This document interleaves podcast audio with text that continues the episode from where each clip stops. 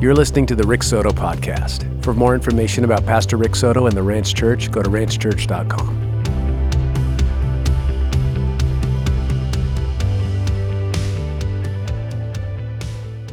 Go in your Bibles to Romans chapter 3 as I end this chapter.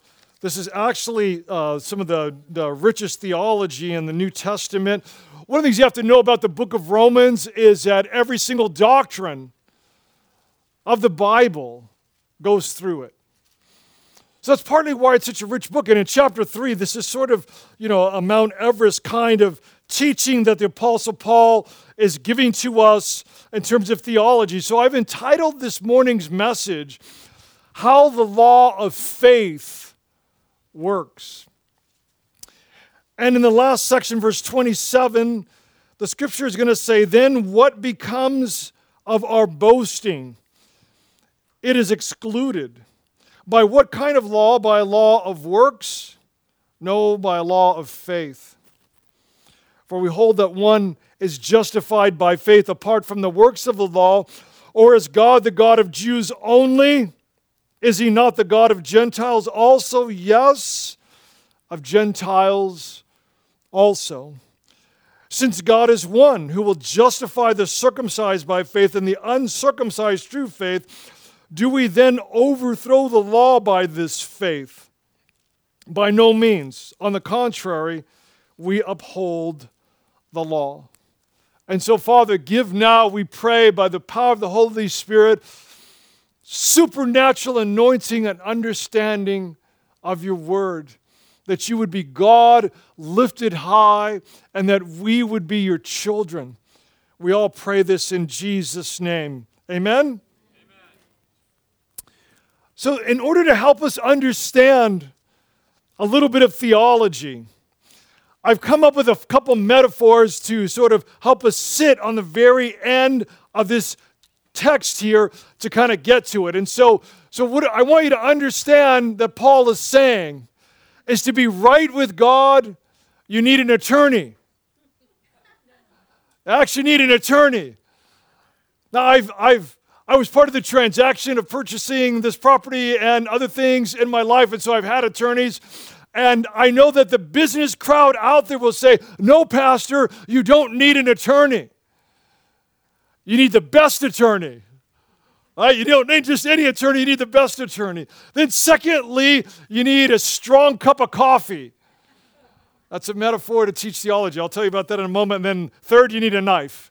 So, you need an attorney, you need a strong cup of coffee, and you need a knife. That's somewhat when I when I when I prayed about this, it came into this. Kind of reminded me as our family on occasion plays the clue game. Right? The clue game. Mr. Green in the kitchen with the gun. Right? The professor in the library with the knife, you know. So it sort of sounds a little bit like that. I understand that.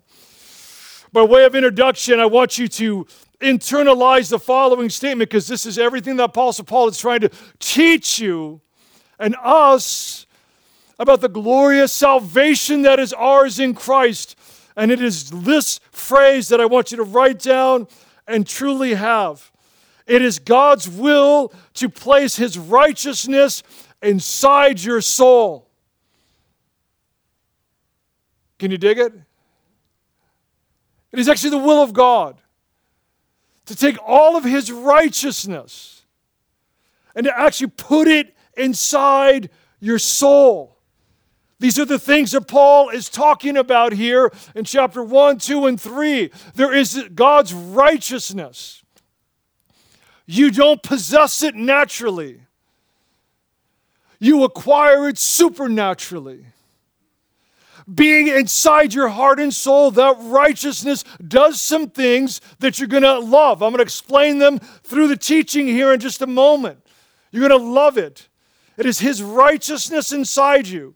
Now, listen, my friends, church, there's a problem with that statement, and Paul is getting after it. There's a problem. Perhaps you're familiar, you've been around church. Hopefully, you do not have churchianity. Hopefully, you have Jesus Christ resurrected from the dead by the power of the Holy Spirit living inside you. There's a problem with that righteousness inside you. That righteousness cannot live inside you without the blood of Christ. If God were to place his righteousness inside you without the blood of Christ, do you know what would happen to you? You'd explode. You'd blow up. You'd be squished like a bug. You would cease to exist. He's holy. He's perfectly righteous. His morality, his internal compass, speaking about God, is incorruptible. God can never be corrupted. Theologians like to use the phrase God is God only wise. He knows everything. He doesn't need a doctorate, he doesn't need counsel. He has no democracy in him when He made the world that you and I are living in, when the laws of physics were created so that you and I are not floating away right now, He merely took a moment of time and spoke it. And then it came about. Father God, Creator God's righteousness, Elohim, Yahweh, Adonai, His righteousness cannot come into your life without the blood of Christ. Otherwise, you will die. You'll blow up. You won't exist. But that righteousness, when it comes into your life, it's going to give you a new identity. It's going to give you eternal life. It's going to give you a whole new power. So we, we have to stop for a moment, as the Apostle Paul says here, then what becomes of our boasting? Is it excluded by what kind of law? By a law of works? Can you say it with me, church? No.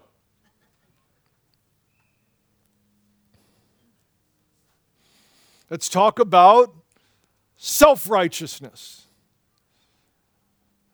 So, this is not a popular topic to talk about self righteousness. For example, if I were to ask you, Are you living the Christian life out in a self righteous way? you would tend to feel uncomfortable and say no. The average person going down the street, if we were asking, Are you, are you seeking God in a self righteous way? They would tend to say no. But self righteousness is the human race's great problem, and it is what the Apostle Paul is chasing in chapter 1, chapter 2, and chapter 3, and in chapter 3 as he has been working these things out.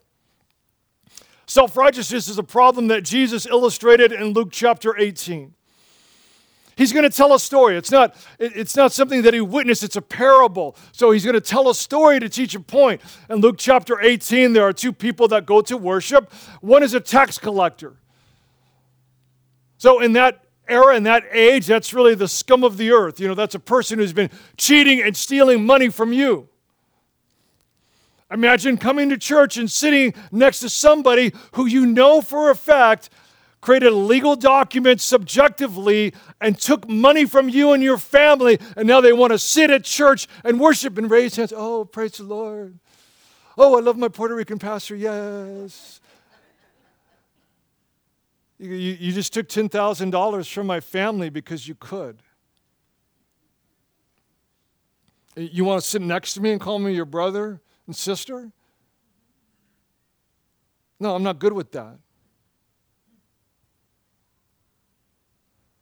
So, in the story of Jesus, that tax collector is that guy. And he's sitting amongst the people of God, and he has, for his own selfish, sinful reasons, done that to God's people and other people. And then there's a religious person, and, and that religious person is going to look at that person and go, God, you know, I'm so glad that I'm not like that person.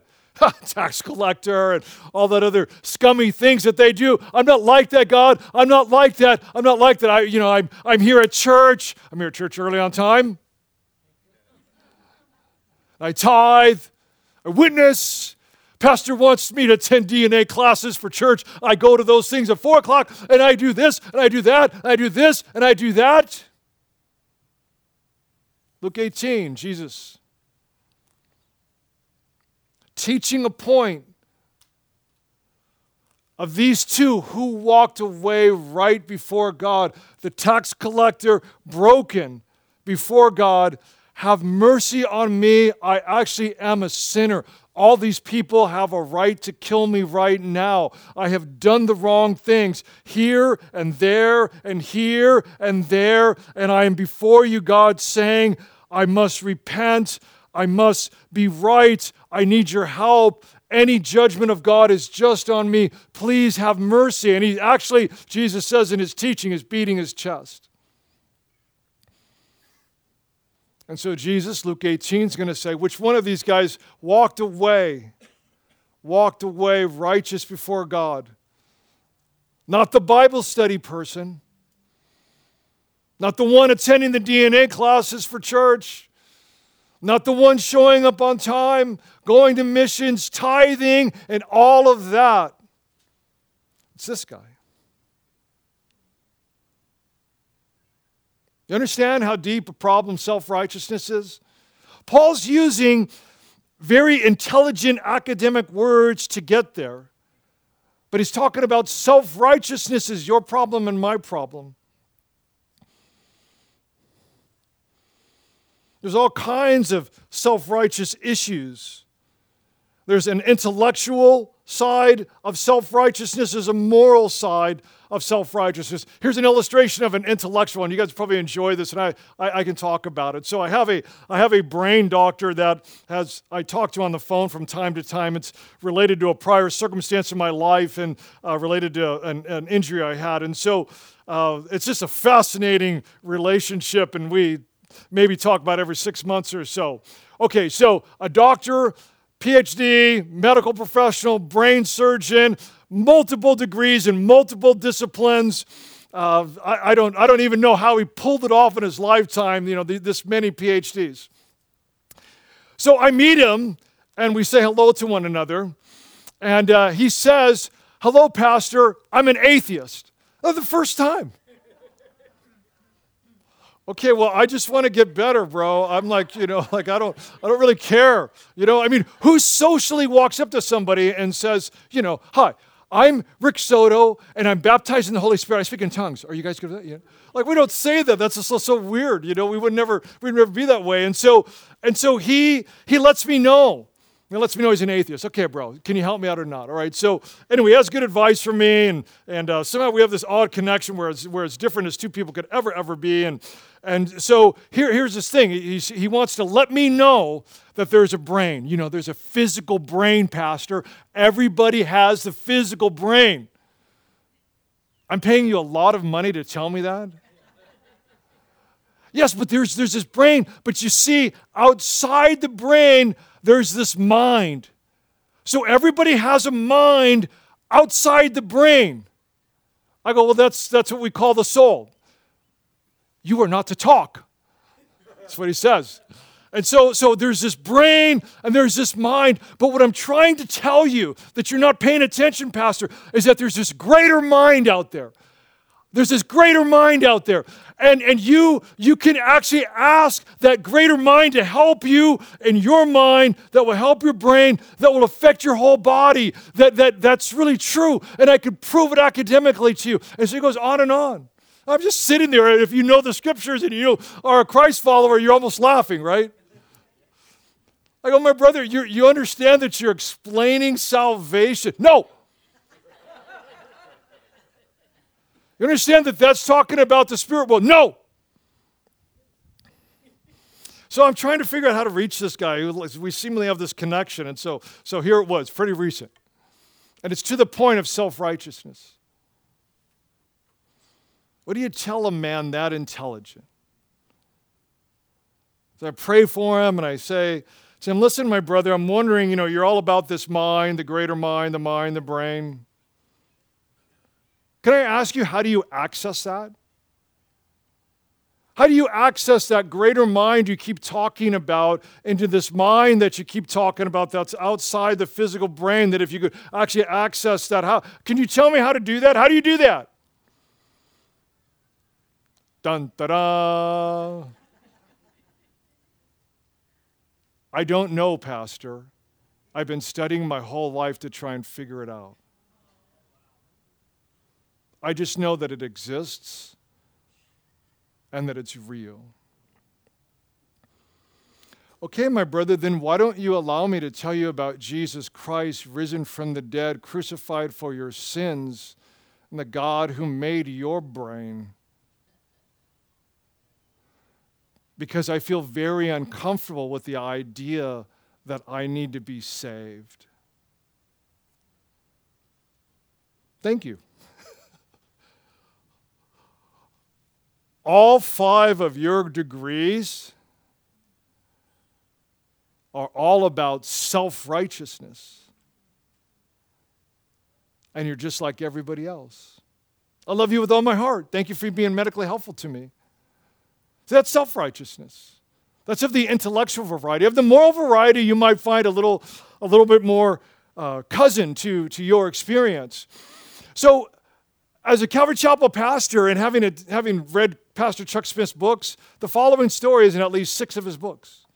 And, and as far as I can remember, he told the story in just about every single one of the pastor conferences in one way, shape, or form. Sometimes just off the cuff, sometimes more at length. He, pastor Chuck Smith grew up in, a, in a, a devout Christian home that had some very strong, what we call legalistic overtones. And so what they did is they got cards out, and they did this amongst kids. So imagine we get our kids to get cards out, and these were like these morality pledges that you went through. So uh, as he would tell the story, and I have like I could never have existed in this world. But so this is more the World War II era. So then they, you know, what, what are you not going to do this year? Okay, well, I'm not going to smoke. And I'm not going to, in his area, he talks about not going to movies. Like the movie theaters were like, you know, you're going to hell. And uh, so you're not going to smoke. And, uh, and then the other thing was you're not going to go to high school dances. You know, that's no, no, we're not going to, you know. So obviously Elvis Presley was out and everybody else of that era. And so whatever it was, you just wrote those things down. Oh, the big one was I'm never going to swear. I'm not going to say bad words. Well, you know what happens. It's what happens to him, it happens to us. Okay, I'm never going to use bad words, swear, or lose my temper. What happened 90 days later? Oh, he swore, he lost his temper, you know, he let it go. Well, what happened about six months later? A bunch of his friends pulled up in a car and said, We're going to go see a movie. Just a movie, you know, not, not something like, you know, we're talking about a G rated movie. You want to go? Sure. You know, no, no, no, it goes. So there is a self righteousness of an intellectual variety, and there is a self righteousness of a moral variety. I want you to hear the Apostle Paul's words here. Then what becomes of our boasting? Are we going to be self righteous? No, it is excluded. By what kind of law? By a law, by a law of works? No, but by the law of, can you say it out loud? Faith.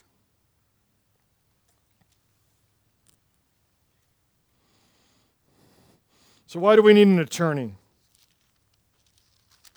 Because 1 John chapter 2 verse 1 through 2 the apostle John writing says, "My little children, I'm writing these things to you so that you may not sin." You know what he's doing? He's also thinking because he says, "But if anyone does sin, which would be you and I, we have an advocate with the Father, Jesus Christ the righteous, and he is the propitiation for our sins, and not for ours only, but also for those of the whole world. That is the description of Jesus being an attorney, that advocate. So, why do you need an attorney? I mean, why, why, would, why would God set up salvation in this sense so that you actually can, can come to some sort of comprehension, excuse me, that you don't just need an attorney, you need the best attorney. Oh, here it is. So that no one can steal what is yours. Church, write that down. So that no one can steal what is yours. You have divine rights, you have divine callings, and you have divine blessings that God foreknew. Ephesians chapter 1 and chapter 2 that God actually designed for you divine rights, divine callings, divine blessings. You have those.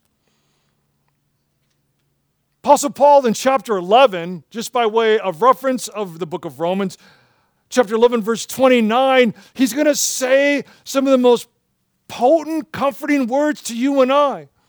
Your calling, your blessings, he's going to use the word calling, is sure and irrevocable. Romans chapter 11, verse 29, that's what he's working up to. So they cannot be stolen.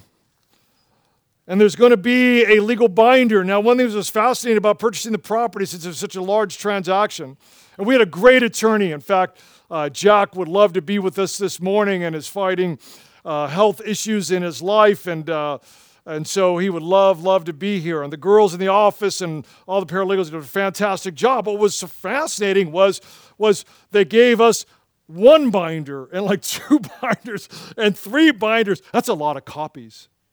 And there's all these binders with all these legal terminologies in it that says that the ranch church bought Shoestring Vineyard and Farms and Winery, and that this now belongs to the people of God and it cannot be taken away.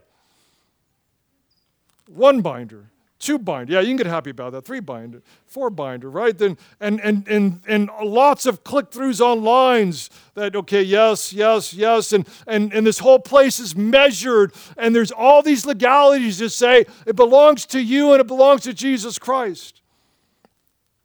So here's the legal binder. Here's here's why you need an attorney.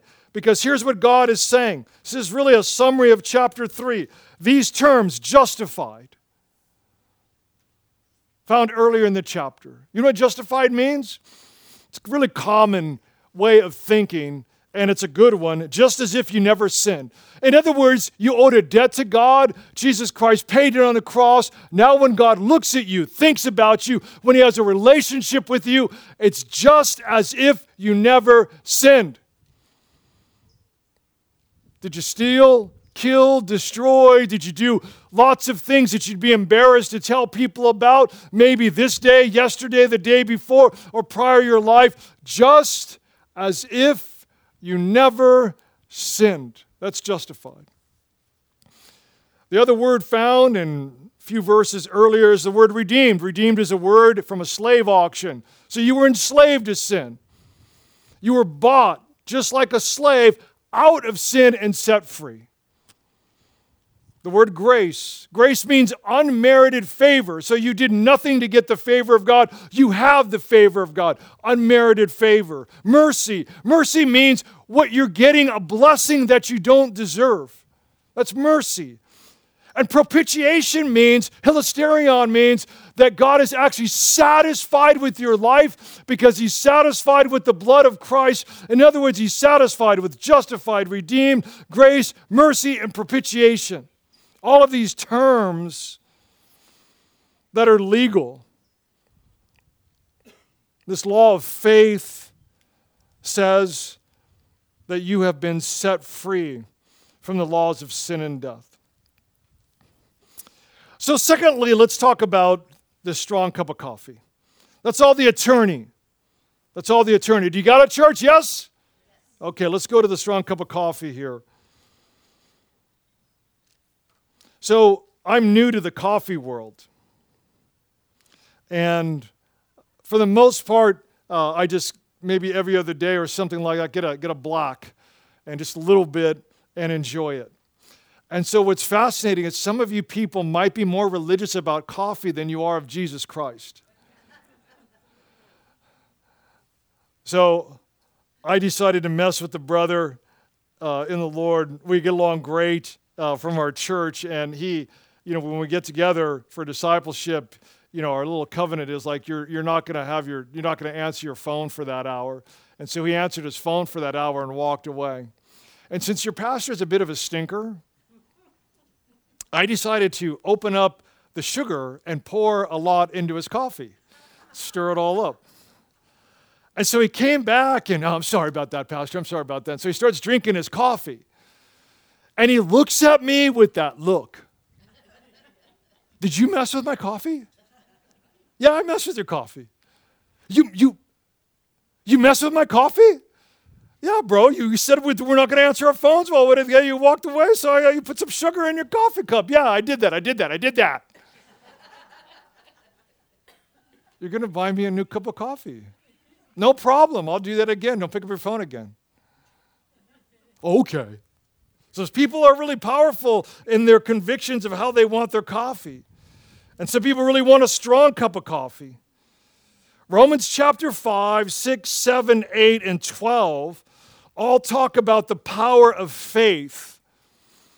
The power of faith. You can think of it analogous to a strong cup of coffee that gets you going. In chapter 5, we're going to hear lots about Abraham and how Abraham actually is the father of our faith. There was no law. He actually heard God and looked at the stars above and said, So shall your seed be.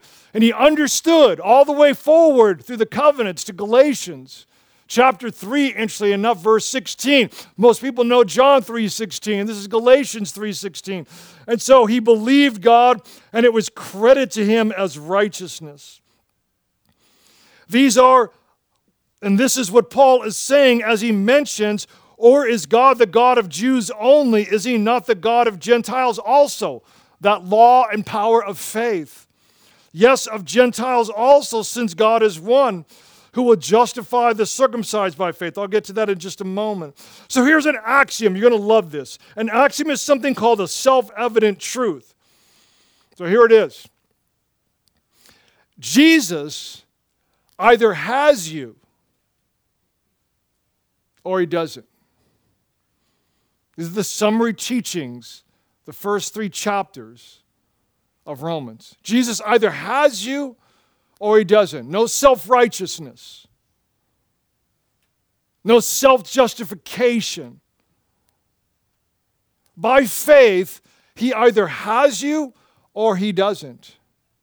If he has you, your faith, secondly, if He has you, if Jesus has you, your faith will grow. Pay attention now. Through blessing and through hardship. Your faith will grow. First, if Jesus has you,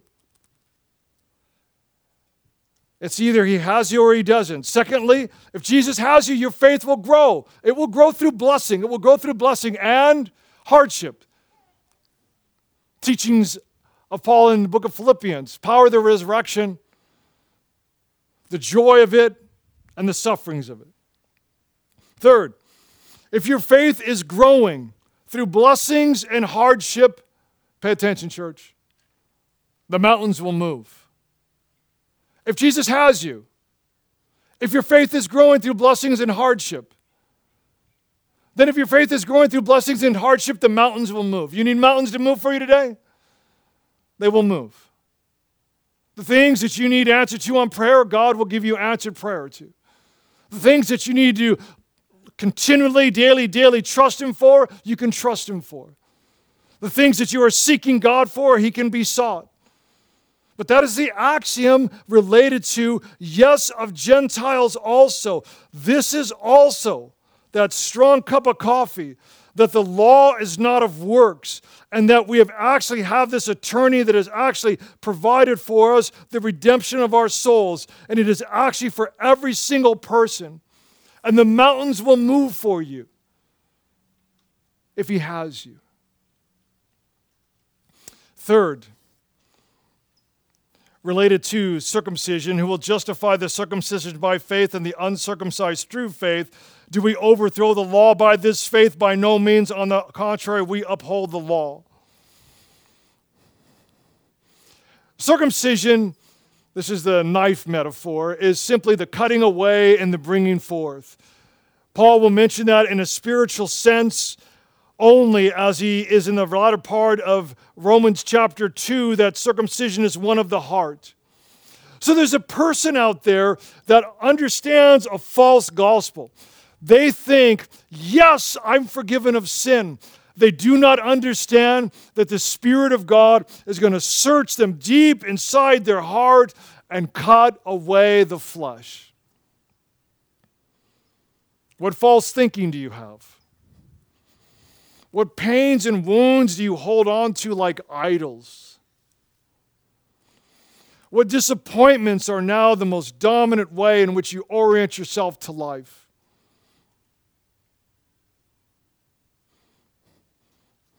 The ninth is the Spirit of God and love because the freedoms that you do not enjoy are because you're holding on to something that's carnal or old. And so the uncircumcised, as was mentioned here physically, and the circumcised, this is the Jew and Gentile of the text, they actually are saved by faith. As will be mentioned in the next chapter, that is a soul work.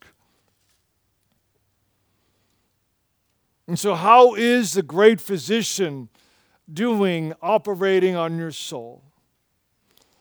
I find it so fascinating, unfortunately, as a man who's had multiple surgeries for all, mainly all kinds of athletic type things and have had a number of joints repaired and praise the Lord, everything works the way it's supposed to work.